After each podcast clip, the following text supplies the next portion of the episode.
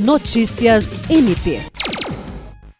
O Procurador-Geral de Justiça Danilo Lovisaro do Nascimento participou nesta sexta-feira da cerimônia de lançamento da pedra fundamental que marca o início das obras de construção da sede do Ministério Público do Estado do Acre, no município de Assis Brasil.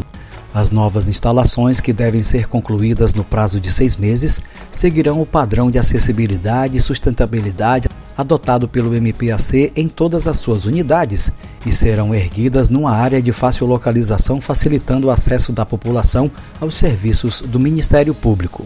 Danilo Lovisaro comentou que começou sua carreira no Ministério Público do Estado do Acre, atuando em Brasileia, Epitaciolândia e Assis Brasil, e lembra que era muito difícil chegar até aquele lugar. Agora, 24 anos depois, a instituição vai poder concretizar o sonho de ter uma sede própria do MP e que vai melhorar as condições de trabalho de membros e servidores, como também a prestação dos serviços aos municípios.